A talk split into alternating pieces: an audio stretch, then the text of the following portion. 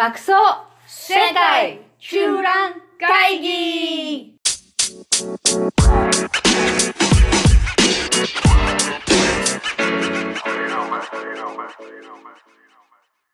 ハロー你好，オランダ在住シャンベンです。北京在住 JJ です。はい、本日も世界中蘭会議やってまいりました。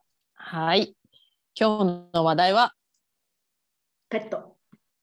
ペットです。ペットです。うんあのどうよ？そっちオランダの方はペットとかみんないろいろ？うんううん。ん飼ってる？みんな飼ってるね、やっぱり犬猫が多いよね。うちのあ隣も猫ちゃんいるし、あと、うんこのなんかコロナ禍で、やっぱり家、うんね、あんまりこう旅行とかもできなくなったとか、家にいること多いから、あとなんかこう、自分が散歩するためとかいうのに犬を飼い出したりする人多いよね。ペット飼い出あそうなんだ。コロナでね。あそそう。最近うん。始めたって人が結構いるんだ。多いね。なるほどね。あそう。うんコロナ禍でペットへの影響って言ったらもう上海でさ犬が処理、あの殺傷処理されちゃったとかいうもうスキャンダラスな、もうかわいそうよ。え、なんで殺飼い主を傷処理されるわけ？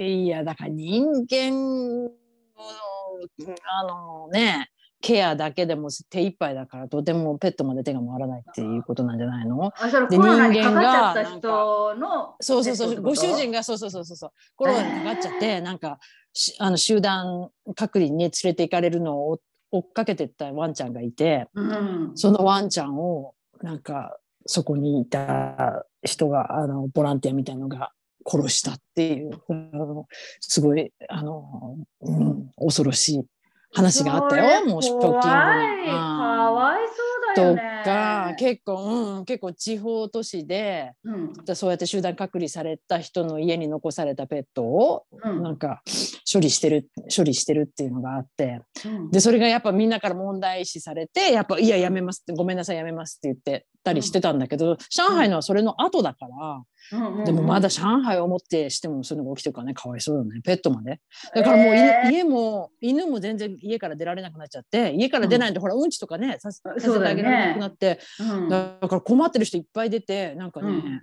あのー外から落ち葉とか持ってきたり、土とか持ってきたりして家の中に？なんか家の中でそうそうそう、えー。うんちするようにとかみんななんかいろいろ工夫してるらしいけど結構大変、まあまあ、昨日聞いたところではそのボランティアは、うん。人間はい家の外には出さないけど犬だけじゃなんか散歩させてくれるようなところもあるらしいけど、あうんなんかいろいろ場所によって全然違うからね。ピンキリだからね。いやー大変。かそう。それってなんかさおしっことかできないだけじゃなくてねなんか犬の精神上っていうかさそれかあそうよかわいそうだよね。うんうん、で犬がかわいそうだと思ってることによってあの主人も精神的にね参っちゃうもんね。そうだよだね。からダブルパンチだ。だよね。だって子供みたいなもんだもんね。うんうんちょっとかわいそうそうなのかわいそうなの結構そういう私のね友達もそういう人いっぱいいるよかわいそうよすごい。うん、まずまずままず人間がみんなすごいため大変な思いしてるからね。でもさ、そもそもさ、私が90年代に中国に住んでた時って、全然ペットなんて飼ってる人いなかったけどさ、今はじゃあそんなにペット飼ってる人いるの？今そうそうそうそうそうそう。今すっごい増えたんだけどうん。もともと中国のペット元年っていうのは、うん。小動物保護協会という専門組織が初めて設立した1992年と言われてる。92年か。でもそれじゃあでがまあだから外に住ん一番元祖だから、うんいやでもそれが一番始まりでそのペットっていうもうコンセプトが中国に来たのがその頃っていう感じだから。だから一般家庭で、で、そうそうそうそうだからそうそうそうまだまだ一般家庭には浸透してなくて、うん。それでだから90年代なんて飼ってる人ほとんどいなかったよね。うん。それで2000年代になってから犬とかね流行ってうん。一時期なんか、なんだっけなチャウチャウとかが大大型犬がすごく流行ってすごく高くついたりしたことがあるんだけど、うん、今流行ってんのは猫なの。お圧倒的に猫が流行ってて今はね、うん、それでで猫を飼ってる人のうん大部分はね、うん。2019年の調査では猫の患者9ほほぼ今の20代の人、うん。上林法90年代生まれの人。うん。だけで半数を占めて、うん。80年代生まれ今のほぼ30代の人と合わせるとうん。8割、おー。だからほぼ若い人。若い人中心で大体、うん。あのーあれだよねシングルの人が多いんだよね。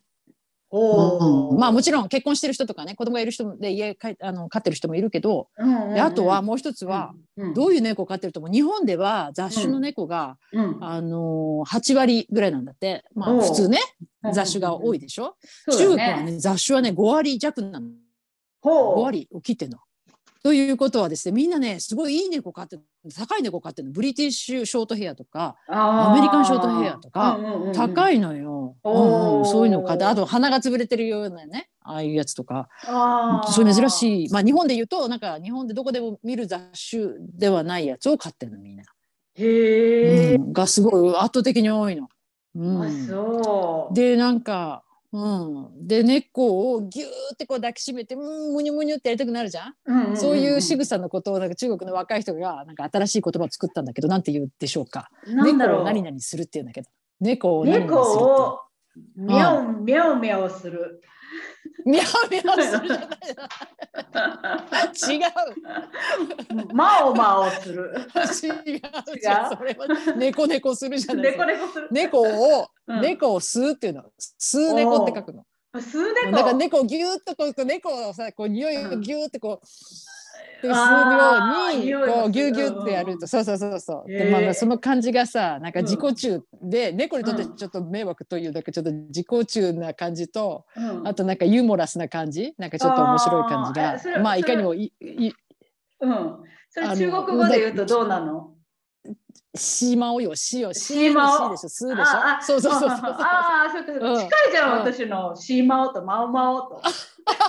何がマオマオだ全然違うじゃん。全然違います。結構近かったよ。惜しかったよ。いやそれかなりかなり違うと思いますけど。はい。そんな、そういう言葉があるそうじゃシーマオっていうのそうそうそうそうそうそうそうそう。いいね。猫を猫を吸って、うん。でこうねこう元気をもらうという、うん。まあその言葉がちょっとさなんか強引な感じとなんかユーモラスな感じがわ今今時の若者のの感じだよね。うん。でもさ、昔なんか私さ、ほら、90年代の話になっちゃって恐縮だけどさ、うん、あの あのさ、グアン城あの広州、広い方の州とかさ、すごいあのマーケットがあって、そこ行くとさ、ありとあらゆる動物がさ、あ売ってるじゃない。ね。食用に。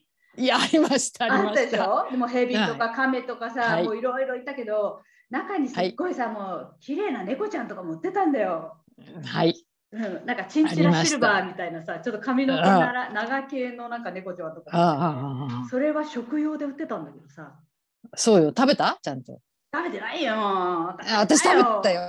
え、猫食べたの？有名なうん食べた。えー猫とうん猫となんだっけ？竜と竜となんだっけ？竜とうん竜となんだっけ？なんかの対決って有名なのがあるんだよ。あのえー伝説の動物？うんうん。竜っていうのは蛇のことなの。でうん猫は何のことだっけ？虎か。あ竜と虎のあうん竜と虎の対決っていうんだよ。確かそうそうそうそうそう。うんっていううん有名な食べ物があって、うんそこにはあの、蛇肉と猫肉が入ってる。お粥みたいになってんだ。私おヘビ肉は食べたことあるけど、猫肉は蛇ないな肉は結構美味しい。うん。蛇肉は結構さっぱりしてて、うさぎの肉みたいな感じだよね。ううんん。ちょっとささみっぽい感じね。そうそうそうえーそうささみっぽいよ。ね。うん。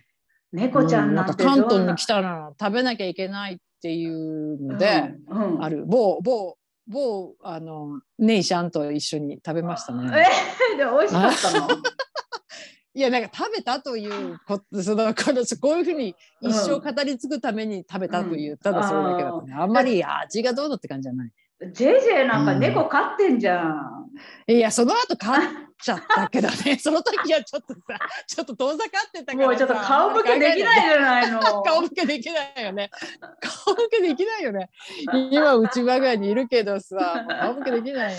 あ、そう。でもさ、なんでそんなに猫が人気あるわけ？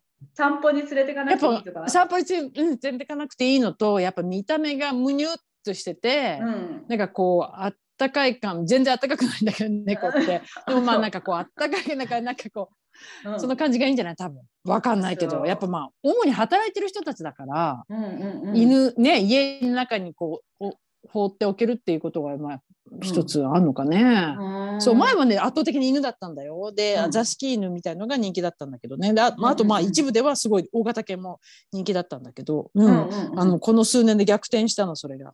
うん。でで,、うん。でシャンペンが今言ったように90年代までさ、ん。猫なんて飼っなん犬とか猫飼ってる人いなくて、うん。私の友達は80年代の半ばにうん。北京の一般家庭に遊びに行った時に、うん。その時見た猫っていうのはもう全然あのペットの猫じゃなくてうん。日本の猫とは全く違って顔が丸くて目目がランランと輝いていてうん。野生味にあふれていてびっくりしたんだって。全然違う。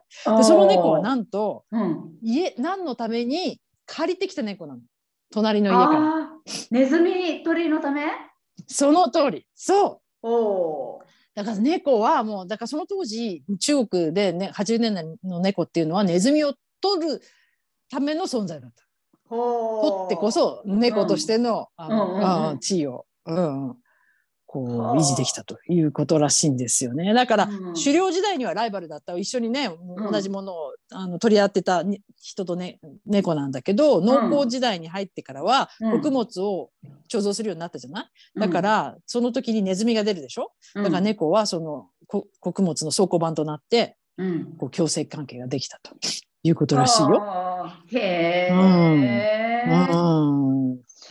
であとねすごいの、は、うん中国がでもその前に歴史を遡ってみるとうん。うん中国で早くも唐の唐の時代ね7世紀から10世紀ぐらいの唐の時代にはもう宮中のペットとして猫がいたんだってもえう、そのー頃から。そんな6世紀から、すごいね。7世紀からうんうんそうそうそうそう。でその猫はなんかすごい、あのー珍重されていて日本にも来てるの。え日本ーの9世紀末にはうん宇田天皇によるうん東土渡来の黒猫っていうのの飼育日記っていうのが残ってんだって。遣唐使とかがなんか連れて帰ってきたあそうだから連れてきたんだよなんかもうもう宝物として。えー、そううん、なの、うん、連れてきた。うん。それでその一世紀後には、うんうんえっと花山天皇が三条の皇太后にうん東猫を送ったっていうそういう記録があるんだって。えー、ちゃんとだから。うん。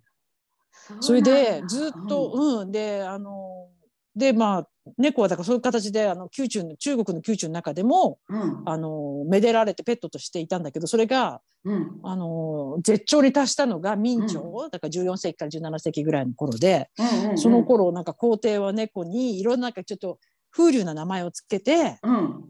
例えば白い体に黒い尾っぽの猫だったらうん雪の中に黒いえー墨を送るとかさシュエチョンソンタンとかさ。なんかポエムみたいよね。ポエムななのポエムなの。そうそうそうそう。上半身黒で下半うん身白ならば黒、えー、と黒雲雪を覆うとかね、へえ、うん。風流な風雅な、うん、そうういう風流なそうそうすごい風流なの、うん、やってたらししいよであとは、うん、あと白黒のこうあれは鉄衣将軍鉄の、い、あのー衣をままとった将軍？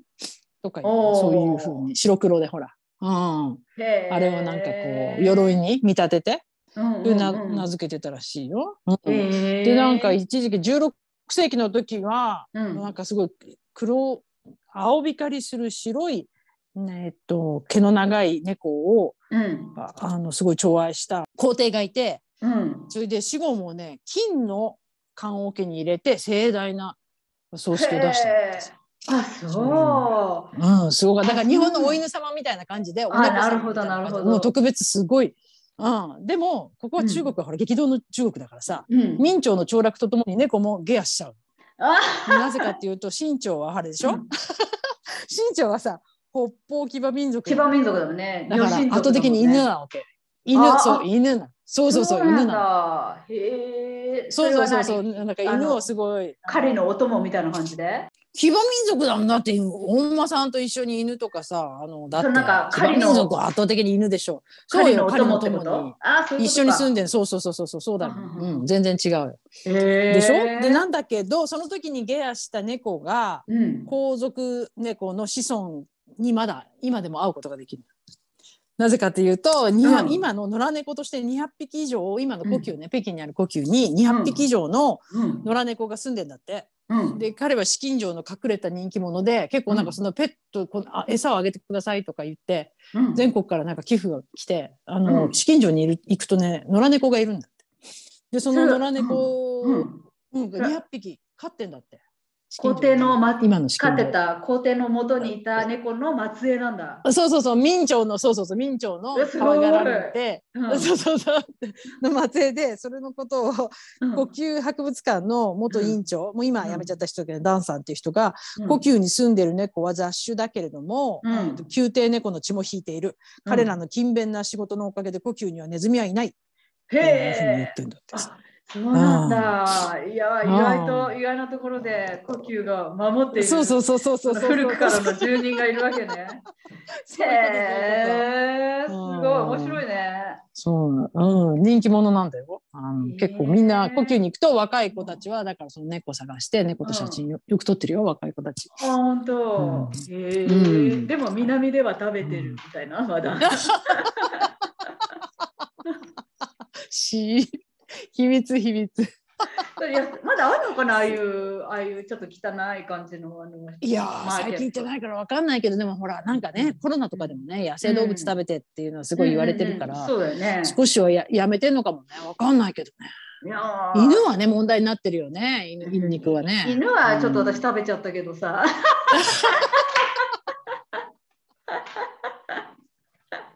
やってんじゃんみたいな感じだよね。私も食べたよ。いやーでもあれあれ結構ね、うん北京の近辺でもやっぱ朝鮮族とか多いしさ。朝鮮族の人食べるもんね。ねそうだよね。食べるもんねうん、なんかうん体が温まるって言われるね冬に食べるとね。そうそうそう、んでもあんまり美味しいもんでもないよね。そんなにね、うん。そうよそうよ。味的に言ったら、うん、臭みがあるから、臭みがある。うん。そうそうすごいさ、うん。ドロドロしたスープの中とか入れないとあれなんだよね。うん、そう。わざわざわざわざね。そんなね。あそうだよねあれじゃないよね。そうそう。う。ん。そう。うん。怒られちゃうね。ペットの話とか。肉の話になってる。なんかひどい話になっちゃって。みんなに怒られちゃう。本当だよね。すいません。最近はそういうのもちょっとややめ始めてんじゃないか？多分ね。うん、まあね。まあでも昔はあったよね。昔は普通にあったよね。うんうんうんそうそう。いやーそんな感じで今ね、あのペットは流行ってますよ。こっちはすごい。うんじゃあみんなそういう高いところで買ってるわけ、そういうもう結構ブリーダーが高いよ。だからペット屋さんとか、そうそうそうそうそう、んうんブリーダーもいるし、うんあと結構ね、あとね猫？猫カフェとかも流行ってるよね。あ、やあいるカフェなんだけど、うん、あるあるああるあるある。えー、オランダはないけど、うんまあ日本なんか今流行ってるよね。日本流行ってるよね。うん。うん、そうそうそう。結構ね、あの猫関係のペット用品とかもどんどん高級化してきてるよ、前。うん、だんだん最近は。なんかすごいのありそうだね。ん前はそんなの全然なかったのに。うん そうね。あいろいろあるよ。なんか自動で、ほら、あ AI で何々するとかいうのあるよ。なんかトイレとかも、うんなんか自動的に、あの、救い出し洗浄してて、くれるとか。なんか貯めとくみたいな。そうそうそうそうそうそうそうおーそう。そういうのあるよ。なんかすごいこううん AI とか。クリスタルグラスに入ったー餌とかさ。すごいお金持ちの中国人とかがお金持ちの。ね贅沢させてそうな気もすね。そういうのはあんまり見ないな。やっぱでも猫を好きになる人っていうのはやっぱ若い人が多いからね。圧倒あ、的にね。そう。うん。ねうん。うん。まそんな感じですかね。ペットね。ねうん。あ流行ってますね。ううん新しいペット関係経済が今もうすごい盛り上がってる。やっぱね、みんな結構、なんていうのかな、寂しうんいし、うん、うん、やっぱこう相棒が欲しいっていうので、うん一人暮らしとかで飼う人が中国でも増えてるって感じですかね。やっぱり親元離れて、一人で都会で暮らしてる人とかがね、すごい増えてるからじゃないかな。あとまあうん経済的に女の余裕子があるんだろうね。あ、それもあるよね。それもあるよね。なんだかんだ言っておう金もかかるしね。うんんそうよね。そうよね。ううん。そうなんです。あとほら、うん旅行に行きたいとかさ、そういうふうになった時ペットってやっぱり預ける先とかねなかったりとかあでも猫はね、嫌い、嫌がるでしょ、場所を動そうだかすのよね。なんかうん、どうしてんだろう家に来てもらうのが一番いい。だから友達とかに来てもらってさ、うん、ああそこなんかまあそこ。大大量に餌を置いてけば、うんうん、あそうやってね、まあねどうにかしのいでくれるから。うんうんうん。まあ、犬だとね大変だけど猫は結構放っておけるからね。そんな感じですかね。そうね。